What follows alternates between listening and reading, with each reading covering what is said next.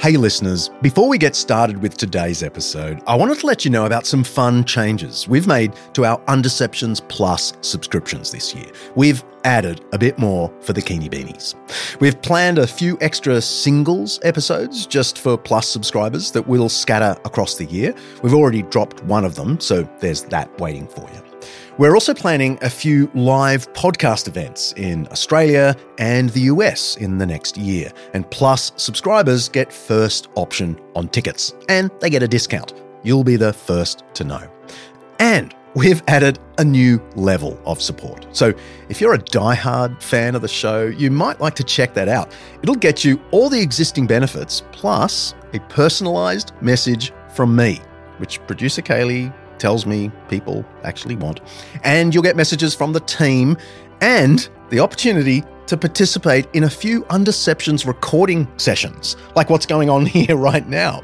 You'll literally be online with me and the team as I record my lines. It'll be embarrassing for me, but maybe some fun for the team and for you. As always, we are grateful for your support of the podcast. It's an expensive show to run, and we're always looking for ways to make it bigger and better. Your Undeceptions Plus subscription allows us to do just that. So head to undeceptions.com forward slash plus to become a subscriber today. Okay, on with the show.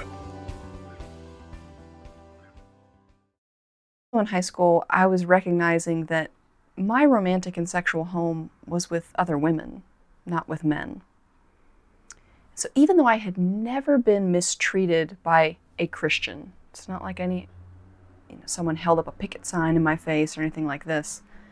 I still knew enough from the cultures that Christians were not okay with my sexuality. That's Rachel Gilson reflecting on what it was like to be young, a lesbian, and growing up, not in a Christian home, but in Christian America. Her perspective is one that many gay, lesbian, and bisexual people will identify with the feeling that Christianity has declared war on their sexuality. I saw it enough in the world broadly to understand that Christians were not very smart people and they were also quite bigoted people. So I, did, I mean, who wants to hang out with stupid bigots? You know what I mean? Like that's not uh, my idea of a good hobby Sunday mornings with uh, the Dumb Club. Smart, sophisticated, with a love for big ideas, not small minds. Rachel sounds like she could be the poster girl for that common critique of Christianity that it's unhelpful and unhealthy for those with lesbian, gay, or bisexual orientations.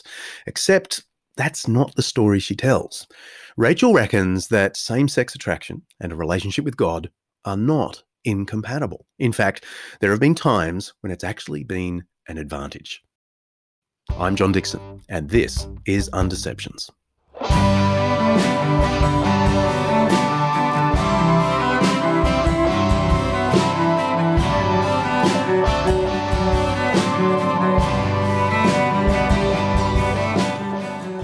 Undeceptions is brought to you by Zondervan Academic and their new three volume publication, Collected Essays of N.T. Wright.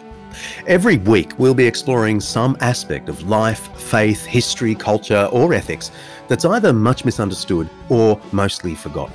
With the help of people who know what they're talking about, we'll be trying to undeceive ourselves and let the truth out.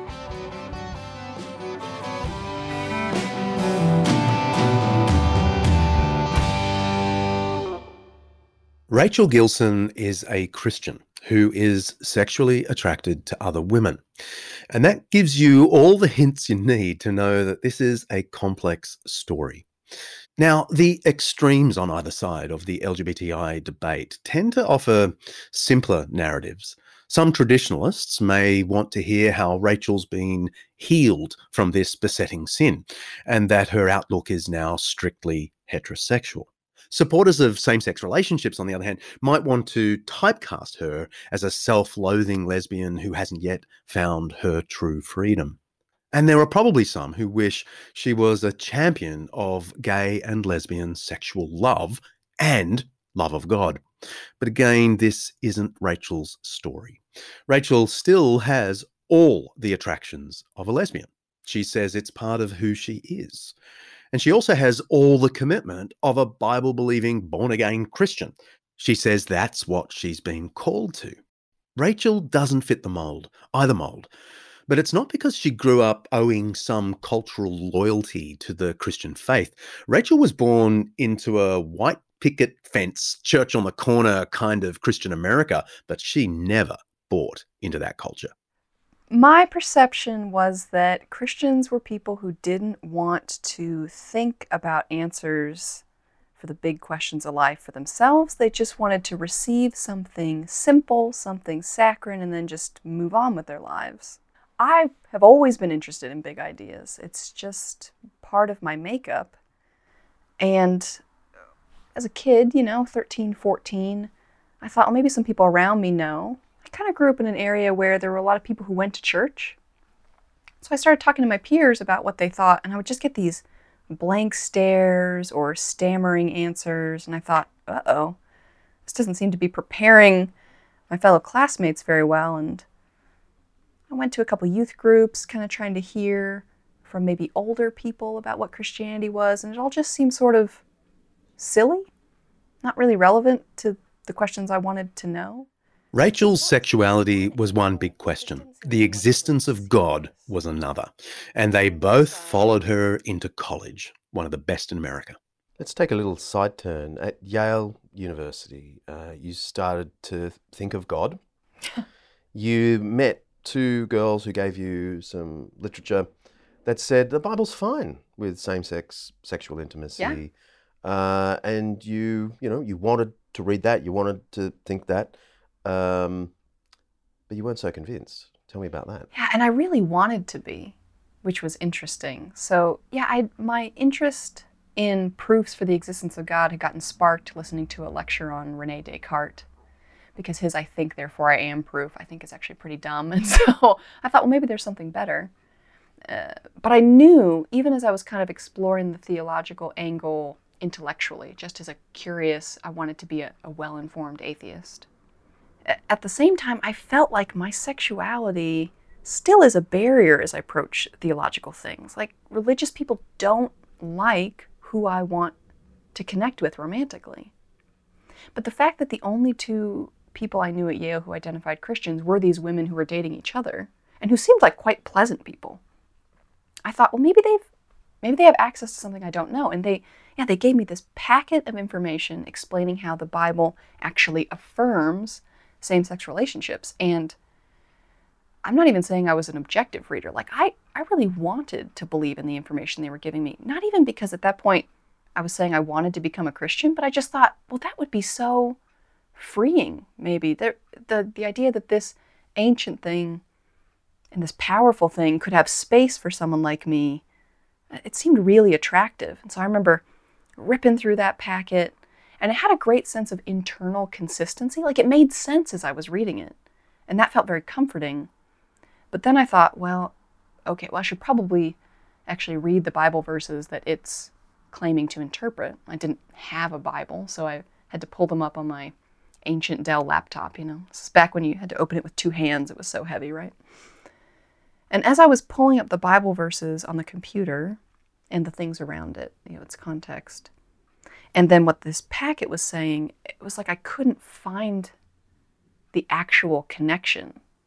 My heart just sort of sank. I kind of felt duped, you know what I mean? Like I had been swindled a little bit. And and I was yeah, I was sort of angry at myself for thinking that there was a loophole Rachel's quest to understand God and his opinion of her same sex attraction is the subject of her lovely new book, Born Again This Way Coming Out, Coming to Faith, and What Comes Next.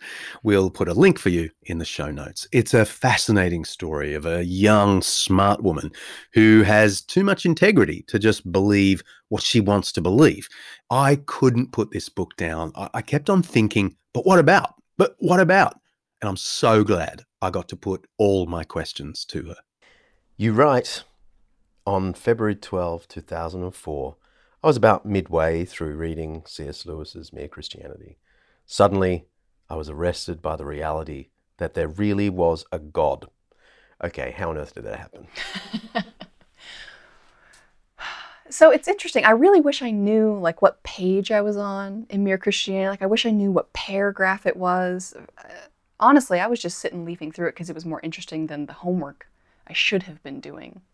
But I was sitting there in the chair and I was just overwhelmed. It's hard to explain if you've never had an experience like it, but there was like a pause, like a check in my heart. And how do I even describe this? Like a it was almost like it's not like I saw it physically with a vision, but it was like mentally, it was clear as day to me that not only did God exist, like a God, some sort of generic store brand God, but that the God who existed was transcendent, was perfect, was everywhere, and had made me. And therefore, I was going to owe him an account. So, I mean, really, what I was perceiving was the fact that God is holy, I didn't know that vocabulary word.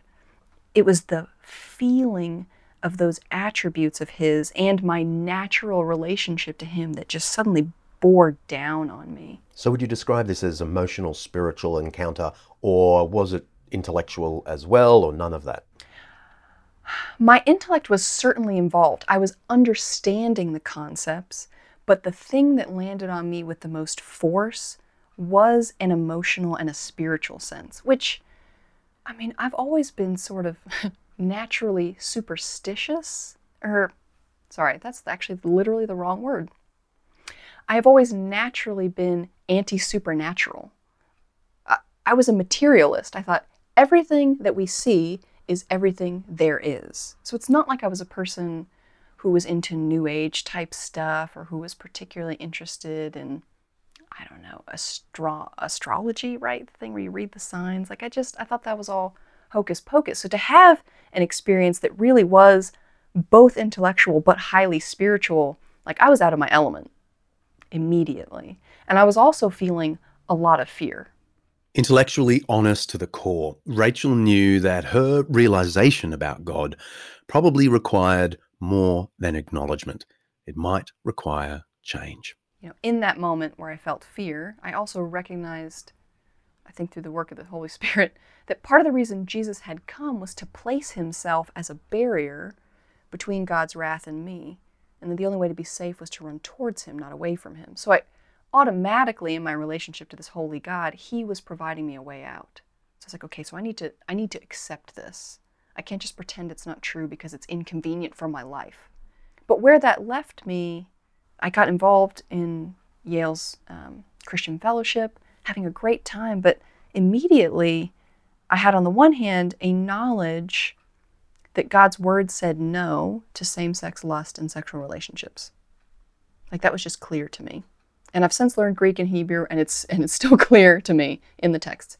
But on the other hand, my attractions to women weren't going anywhere. And it's been 16 years, and my attractions to women haven't gone anywhere. So I really was sitting in the puddle of why do you say that? God, like what if you could just tell me why then I would obey with perfect joy and obedience, which is ridiculous, of course, but sometimes arguing with God is a little bit ridiculous. And one of the things that God really pressed me on at that time was what if the most important question isn't why am I ask, saying this? Why am I asking this of you? Not that that isn't important, but what if the more important question is can you trust the one who's asking it? Because when it comes down to huge risk that we don't understand, it has to be made in the context of trust. If a stranger comes up to me and asks me to do something ridiculous, I'm to be, yeah, okay, blow him off, right?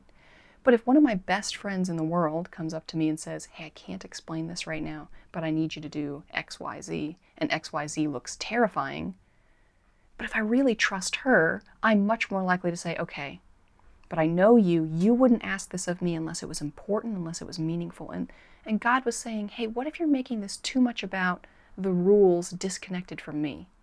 Like you're sitting above them like the judge. How does that not make you God? What if what if God is God and I'm not? was really the question I had to go back to again and again, and the, and therefore pressing me into, is he trustworthy? In case this is all sounding too easy for Rachel, it wasn't. She's jumped into a Herculean battle between competing viewpoints and between her own head and heart. And her conclusion isn't the most popular in this blip of our 21st century context. Our identity, she insists, isn't the sum of our desires. I think all of us have to deal with what does it mean that we are embodied desirers. So different religions throughout the world have to answer this question. Different worldviews have to deal with the question of how do we how do we cope with desire? And some worldviews say, kill it, kill desire. That's freedom. And so that was Uh, basically, as a new Christian, I still had to deal with all of these desires that welled up within me powerfully, that welled up within me naturally. It's not like I needed to stoke them, they, they came ready, spring loaded. And so it was a journey for me. You know, there was this tension where I would say, well, I know what I'm supposed to do, and I also know what I want to do, and they don't always line up. And so this this press, I would sort of white knuckle it for a while, just say, okay, well, just obey, obey, obey, obey, obey on my own strength. But then when the object of desire was so powerful, I mean, it's not like talking about, oh, I just want a bunch of cookies. It was, particularly with this um, this girl who I had a relationship with briefly in college. She was a beautiful human being, and not just beautiful physically, but the way that we connected was so powerful. It felt like how could I possibly say no to this? How do I possibly have the strength to say no to this? And I think part of what God led me through was actually, you don't have the strength to say no to this. I need to give you the strength. And it wasn't about, I think sometimes the church can talk as if um, the things that entice us aren't actually that great. And, and sometimes that's true. Some of the things that we desire aren't actually as good for us as we think they're going to be. But I think there was something helpful in my first y- years of trying to navigate this open dumpster fire I was creating of my discipleship, which was saying that the things that I was desiring in this relationship um, intimacy, connection, the, the, that kind of relational thing, that depth of relationship that I'm actually built for is happening in this space, but it cannot on its own fill what God is meant to fill. So that I'm des- the reason why this other relationship feels so powerful is that it is partially meeting needs that I was created to receive. So not trying to like say, well, this is all bad. There's actually pieces of it that do reflect um, something that something that I'm made for. I'm made for that type of intimacy. But God's saying in His Word, um, if you try to do this outside of me, because you're an image bearer, you can do it somewhat convincingly for a while. Like I've given you the types of skills to uh, MacGyver your way into something that, that looks similar. But because of your because of your sin, because of even just your finiteness, you're not going to be able to create for yourself the home in relationship that I am and that my church is. Because I think some level, when we want to connect to another human being, like in, in that depth, we're, we're looking for home, we're looking for family, and we can feel the edges of it in good relationships. You almost made me cry in the first few pages of your book uh, as you talked about the little treasure box that you had that you would rifle through with tokens, you said, letters and so on, from your first romantic relationship with another girl. Uh, do you mind telling me about that feeling with that treasure box? Yeah, it was. It's funny, you know, sometimes you read when Jesus talks about putting your hand to the plow and not looking back. He kind of gives that image of when you when you're going through the Christian life, you go for it, don't look back. But I spent a lot of my first years of discipleship sort of looking backwards. So there was, I knew that part of Christ's claim on me was that I needed to change certain things about my life, but I still held on to these little treasures. So I had Uh, yeah, I had a box full of letters. And letters are kind of romantic in a capital R sense anyway. You know, I, they're better than emails. They're these physical things you can kind of you can see the handwriting, you can still smell what was going on with it, and I had kept a lot of these letters and photos and little artifacts from my from my first serious girlfriend. And even now, I'm sort of like, how exactly did I justify that? Because it never led me to a good place necessarily going back to it. I would kind of get wistful, nostalgic for this life that I had left, this life that maybe theoretically I could have jumped back into. It was like a little, almost like a little animal I would stroke, sort of like, oh, calm it down. You eventually decided to throw these tokens away. Yeah, I had a I had a friend. So as we were getting to know each other more closely, I was telling her about my past, and I also mentioned, you know, about this little treasure box I had that I would sometimes go to. And I remember this look of concern crossing her face and thinking, uh oh, what does she think of this? She just very gently suggested to me that uh, maybe that wasn't healthy for my heart. Maybe that I was still clinging to something that instead of offering me a pipeline to freedom, was actually still keeping me enslaved. And at first I felt extremely defensive, you know, there's this sort of like, don't touch. But then that sense of, in my own heart, oh, perhaps she's right. Perhaps there's something here that, that is enslaving. So I sat with the box. I mean, so many times I'd, I'd sat with this box and opened it up, kind of ready to feed the nostalgia, kind of ready to go into that I'm kind of a melancholy person, so I like that mood. Instead, I remember sitting with it and thinking, could I really trash this whole thing? It, it was a kind of break with my old life that I'd said I'd made, but there's something more real about the actual artifacts going into the garbage can, or really recycling. Most of it was recyclable.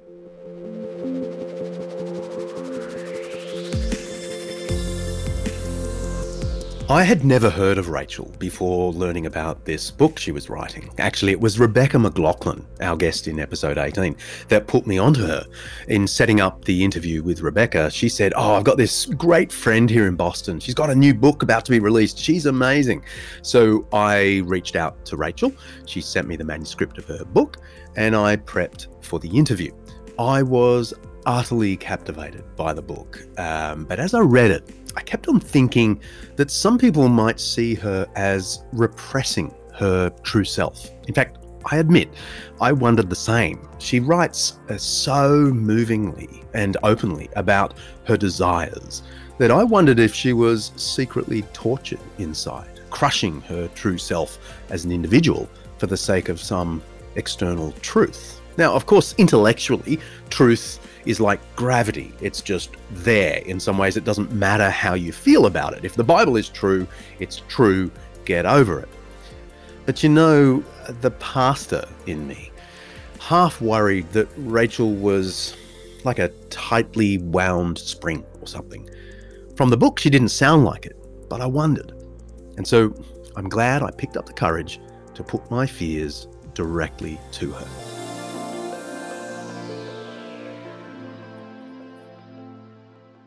Some listeners will just say you're trying to deny your true self, your true identity.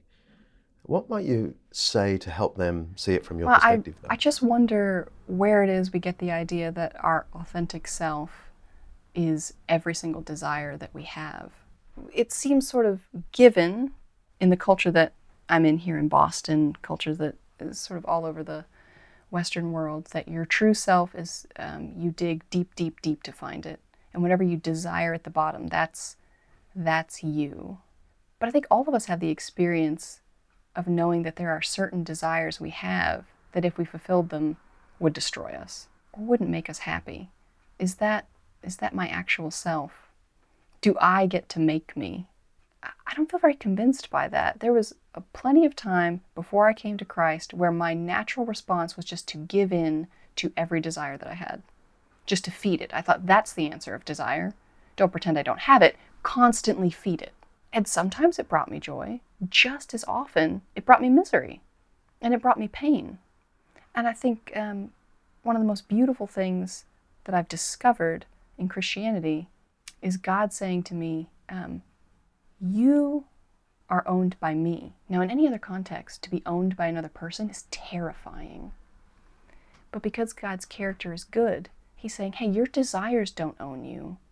I own you. Your desires aren't going to take care of you. Your desires don't care at all what happens to you, but I care what happens to you. I care to the point of shedding my blood of what happens to you. It's very real, I think, this sense that I had before I came to Christ that no one in the world was going to take care of me except me. But it turns out I wasn't actually very good at taking care of myself. Instead, I encountered a God who says, No, not only do I desire to take care of you, but I am able to take care of you much better than you can. And it's not by following whatever whim pops up. Or frankly, let's not even dismiss them as whims. It's not even by following some of the, the deepest things that are in you, because those can be deceptive. When Jesus says, I am the way, the truth, and the life, all three of those elements are deeply important. Those like he is both the truth and life. Sometimes I think we have this image of a God who just wants to shut us in a box so that we don't get hurt and we sort of wither and die. Instead, God has called me into a place where I've actually found myself and where I've actually found purpose and adventure way bigger than I thought I was going to find just because I got into a fancy school. But what happens to this call, to this intellectual understanding, when the proverbial rubber hits the road? If the value God places on Rachel surpasses the value she placed on her desires, what would that mean in practice for her? Rachel begins one of the chapters of her book like this, and I'll never forget reading it for the first time. In 2007, I married a man, but it wasn't because I had fallen in love. No doubt you're thinking exactly what I was thinking when I read the line. I had to ask her, What on earth? That's after the break. This episode of Undeceptions is brought to you by Zondervan Academic's new book, The Truth in True Crime What Investigating Death Teaches Us About the Meaning of Life, by acclaimed cold case homicide detective J. Warner Wallace.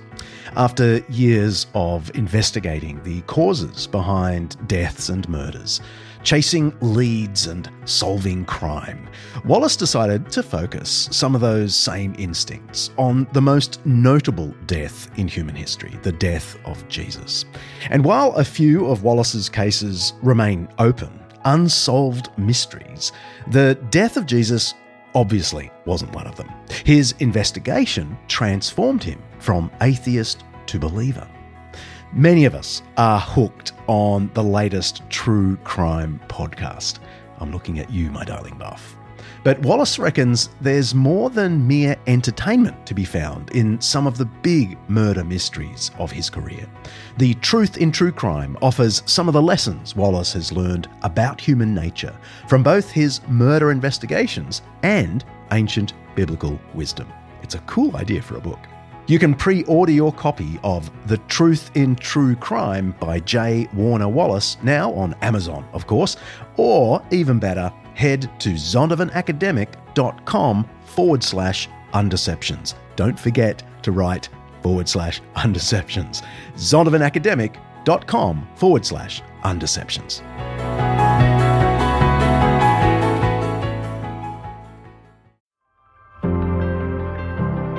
In the Democratic Republic of Congo, corruption and conflict have plagued communities like Kindu for decades, and access to quality education as a result is scarce.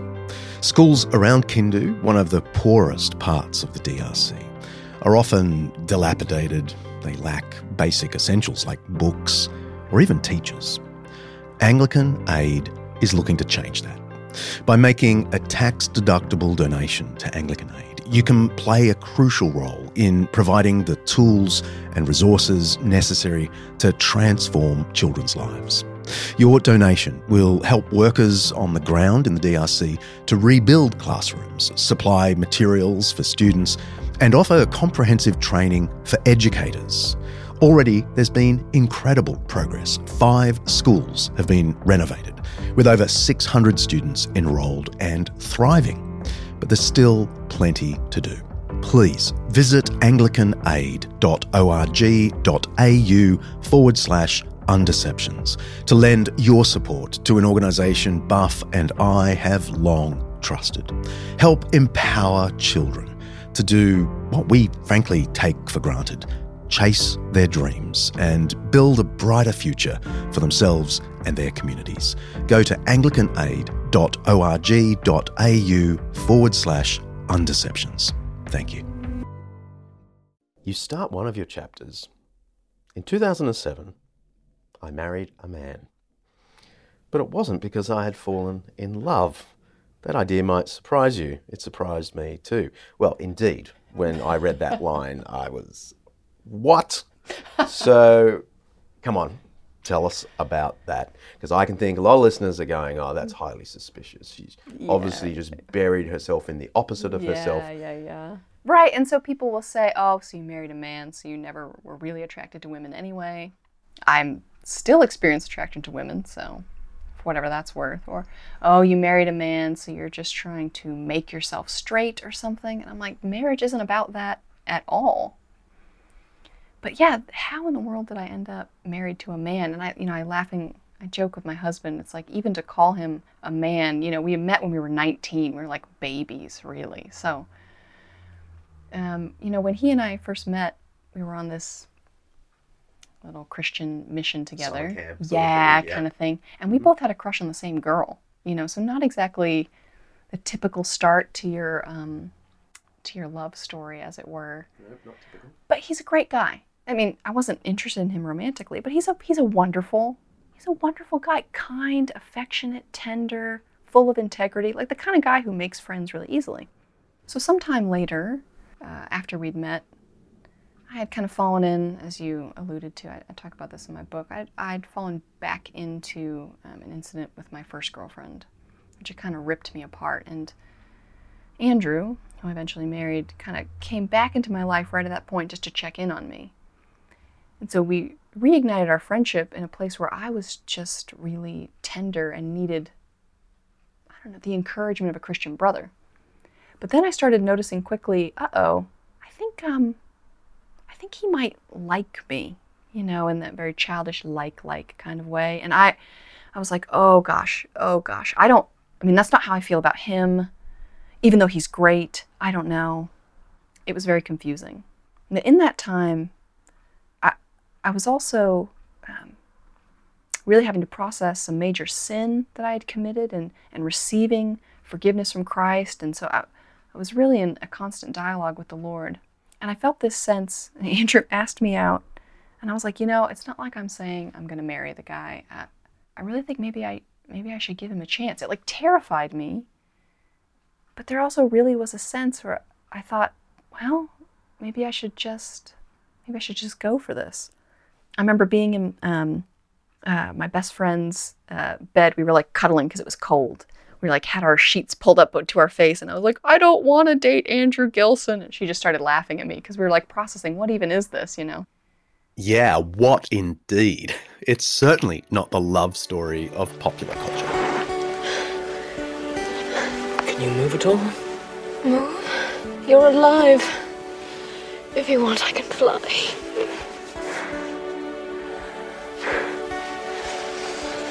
I told you I would always come for you. Why didn't you wait for me? Well, you were dead. Death cannot stop true love. All it can do is delay it for a while. I will never doubt again. There will never be a need. Now, if your stomach is about to turn with all that schmaltz, then you're in good company. That's the big moment in A Princess Bride, which my family loves. It's where Princess Buttercup finally gets to kiss her farm boy, Westley. And then the young actor, Fred Savage, is about to throw up. But the whole thing is meant to be sickeningly sweet.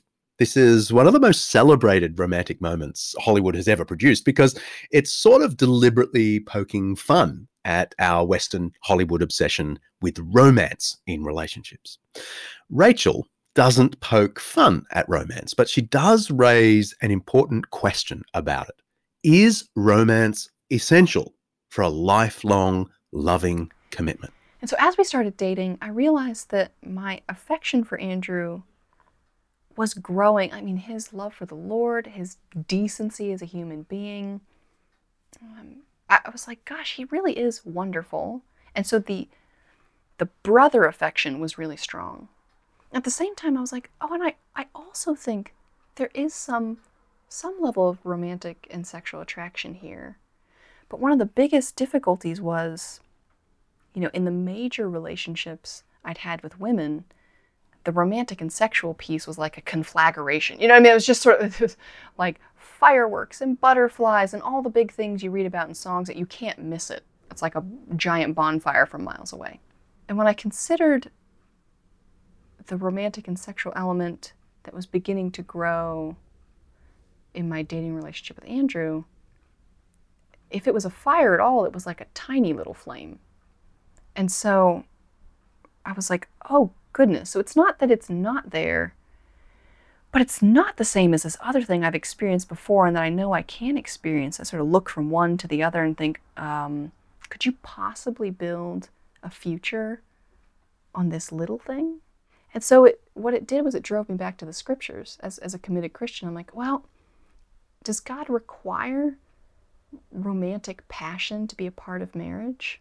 And that's what drove me into the Bible to recognize that um, you absolutely can have romance in marriage. It can be an element, but that marriage is about so much more than that. Um, it's meant to actually share the gospel, to be a picture of God's relationship with his people. Um, it's about a love that's committed for the distance, which you know, I got married at 22. What 22 year olds possibly know about that in practice? But I could see in Scripture that it was it was not um, a fickle thing. It it was a, a thing that ran deep. It was a covenant. It was a promise to care for each other, to stand by each other, to pursue household together, to pursue gospel ministry together. And that, yeah, sex was a part of it, but just a part of it.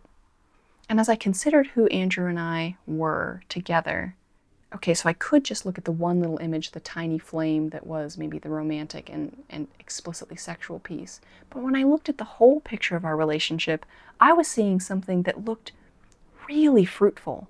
Like this maybe is actually the type of partnership that God calls marriage to be. And what was really strange is when I looked at Andrew, I was like, I think I love him, but maybe I'm not in love with him. Is that even allowed? Is that like a category I'm allowed to traffic in? But the gospel gave me freedom. And so I, I think I was able, actually, because of my same sex attraction, to enter into marriage more soberly than some people who just kind of fall into it because they're so in love, you know, and then wake up in two years and like, uh oh, was this actually the life partner who was best for me to connect with. But let's be honest. Uh, I'm sure there are some listeners who have spent their whole lives attracted to people of the same sex. And this isn't necessarily the sort of connection they've imagined. Is sexual desire something we can turn on and off or redirect to the person of our choosing? How can Rachel, a woman consistently attracted to women, have sex with a man? Well, and so I think what's helpful to remember is God to call me into one marriage, He doesn't need to me, make me attracted to all men. I just I just need to be um, attracted to the one man He's called me to. And actually, in some circumstances, it's quite nice to not be attracted to all the other men. I think everybody has this experience. Even people who identify as straight know that they're not attracted to all people of the other gender. They're attracted usually to a certain subset. So I think what, what I noticed in dating that allowed me to enter into marriage was I do have a level of sexual attraction here. It's it's maybe small, but I but I can build into it. And so honestly, I just tried to sow into that, to cultivate that. Say, like, this is real and it's here, so I'm going to cultivate to it.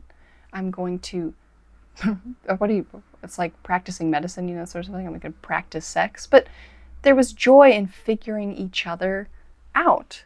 And honestly, as I've talked to my other friends who don't experience same sex attraction but have entered into marriage, I think everybody has to figure out what sex is going to look like in their marriage. It's not like straight people immediately enter into marriage and are having perfect sex forever. There are a lot of couples that are figuring out one cup one person in the couple has more desire than the other, or sex can be painful, or you know, there's actually all kinds of issues that can happen in the sexual relationship in marriage.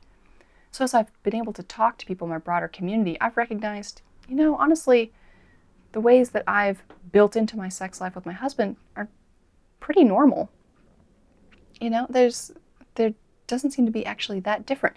And sex has become even more enjoyable as we've gotten better at it over the course of, um, you know, we've been married 12 years. So I think that's been really um, meaningful for me. So, would Rachel say that hetero marriage has solved her problem? Well, actually, she'd say that asking the question that way points to an even bigger problem with our understanding of God's ideas of intimacy, even same sex intimacy. There's healing to be had, for sure, but not the sort we imagine. And there's also ways to, in some elements of church culture, there can be this unhelpful thought that um, God's not pleased with you unless you're straight, which is unbiblical and deeply unhelpful. God doesn't God cares about what we do with our desires and our bodies. Um, so, no matter, I can be attracted to men or women or n- both, neither. Really, if I'm called to marriage, what, what I'm called to is sexual expression with this one man. So I was freed from having to, you know, worry about the fact that uh, I have passing attraction to other women. I say, okay, that's fine, but I'm not going to sow to that. I'm going to sow to this man that God's given me.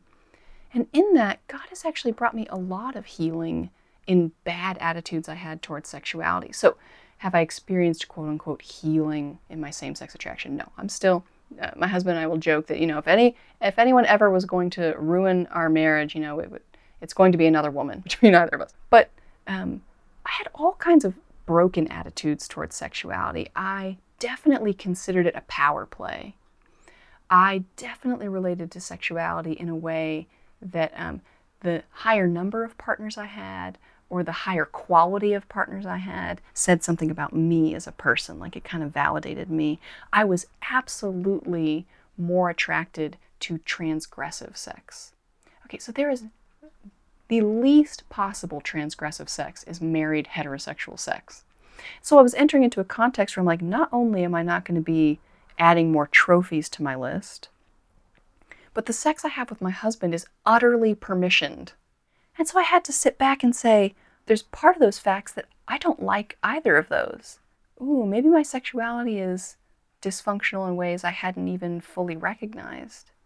And to see that actually, in the commitment to one person who loves me deeply, and into the regularity of like you could say i mean sometimes people play on this in like sitcoms like oh you again but instead like a joyful like oh you again. That that knowledge and that safety has actually created joy and life.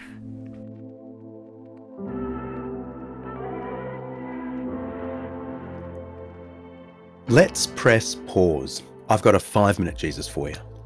The starting point for the Bible's teaching about sexual intimacy isn't this or that particular command. It's the Bible's vision of what the good is for sex.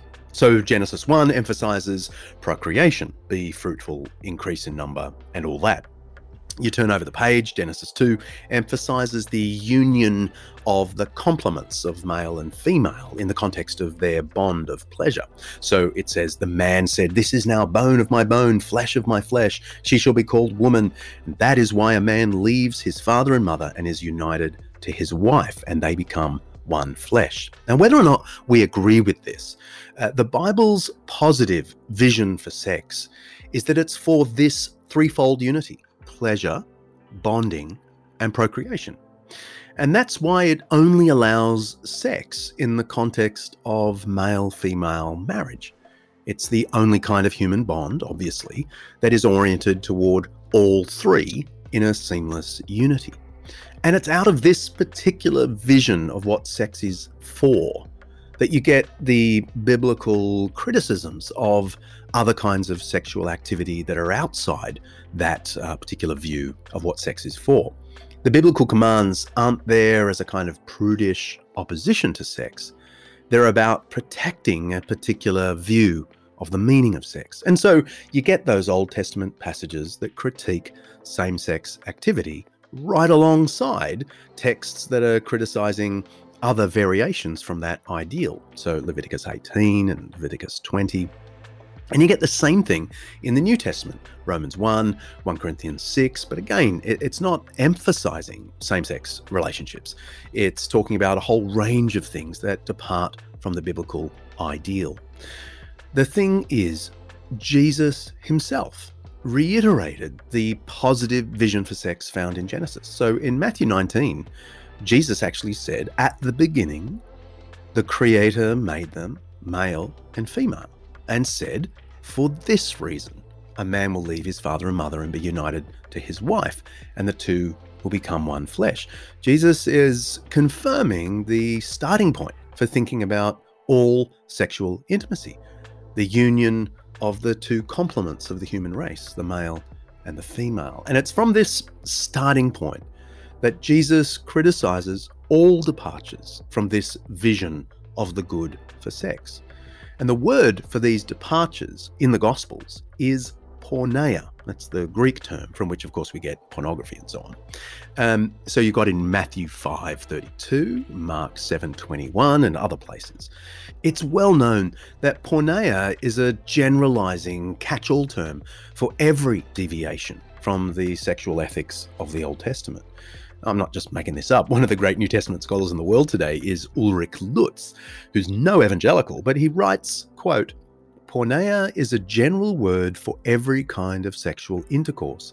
If a particular kind of unchastity is meant, that is always made clear by the context.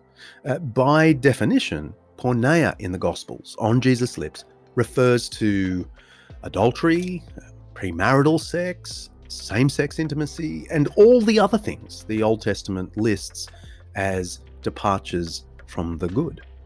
The common claim that Jesus never criticized same sex activity just doesn't seem quite right. And the rest of the New Testament just follows Jesus in reaffirming this vision of the good and criticizing everything that departs from that vision. The rest of the New Testament also follows Jesus in emphasizing that God's love is for everyone, regardless of sexual orientation or sexual activity. You may know that the Pharisees brought a woman to Jesus who had sinned sexually and asked him what should be done with her. Should she be condemned? And he famously replied that the one without sin cast the first stone. But then in the story, you can read it for yourself in John 8, he turns to the woman and says two things I don't condemn you, and don't go on sinning. It's not moral conviction without love and mercy. It's not love and mercy without moral conviction. It's love and mercy together with a strong vision of the moral good for sex. You can press play now. What can you say to uh, my listener who is not a Christian, is same sex attracted, knows it through and through, and is listening to this and thinking, no way, I just couldn't do it. This would be the end of me. I mean, honestly, I would resonate with that because we, I, you can both feel it internally, no way, this would be the end of me. And we also get all this messaging from the world that the way to be yourself is to full bore live into your sexual desires. So we've got this multi directional thing telling us this is your life. And honestly, if God isn't real, what else do you have? But the thing is, I think the Lord is real. Um, I think He has revealed Himself in the scriptures to be beautiful and worthy of our love, even worthy to the point of death. There are some things it feels like to say no to them would be death. And if we were saying no to them and just walking into drudgery, yeah, that's death. But I think instead what's happening is um, I'm only able to say no to these things which on their own do look deeply attractive and have even provided me some source of comfort when what I'm turning to instead is a bigger yes. That the, the life I find in Jesus Christ, in His Word, in His Spirit, in His church, in the promises I've been given, in the love that I've received, is worth saying no to everything else. And it's been worth it. That does not mean it's been easy. There have been times where I have been confused, or I've made mistakes. But the thing that brought me back again and again was the goodness of Jesus Christ. There were times where I could have left the faith. Who would have even cared? I could have gone back into my old life with a wonderful woman, built a life there, and I just, having tasted what life with Christ was like, I, I couldn't pull the trigger. It wasn't worth it without Him. So I would say to that listener, if you haven't encountered Jesus for who he is, not some caricature, because there are caricature Jesuses everywhere, but if you haven't encountered who he is, um, he is he is worth everything. There's that he tells a parable, you know, of a person who finds a treasure hidden in a field, and in his joy, not out of obligation, not out of fear, in his joy, he sells everything so he can buy that field. Thinking about to what we were originally talking about. You know, I had this little treasure box from my old life, but the thing is, the gospel is the treasure worth selling everything for in your joy. There's no way to do it. You cannot do this life on the fumes of someone else's conviction. You cannot do this life because someone else believes Jesus is good. He has to be good to you. But if you let him, he he will be is the thing. Rachel, thank you so much.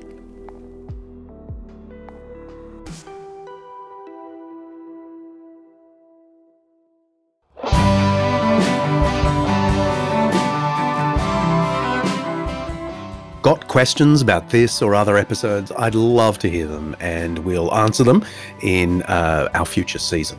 You can tweet us at Undeceptions, or you can send us a regular old email, questions at undeceptions.com, or just go to the website itself, undeceptions.com, and uh, record your questions so we can hear your lovely voice.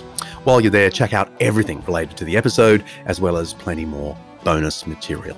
Well, that's the final episode of Undeceptions Season 2. And I want to thank you for just giving me the privilege to share all these stories with you. We love doing it. I, even occasionally like having Mark Hadley direct the whole thing. And uh, we're really looking forward to uh, having uh, another crack at it in season three. We're already working on some amazing uh, interviews and episodes. And keep an eye out for what we call singles, just uh, little mini episodes uh, between our seasons, and we might give you a sneak peek at some of the full episodes. See ya. Undeceptions is hosted by me, John Dickson. It's directed and produced by Mark Hadley, whom I love, respect, admire, am fascinated by, want to grow up and be like. And also some help from Kaylee Payne. You're older. Shh. Our theme song is by Bach arranged by me and played by the fabulous Undeceptions band. Head to undeceptions.com. You'll find show notes and lots of other stuff related to our episodes. And over the coming weeks, we're transforming the undeceptions.com website into an entire library of audio, video, and printable stuff from lots of different communicators designed to undeceive and let the truth out.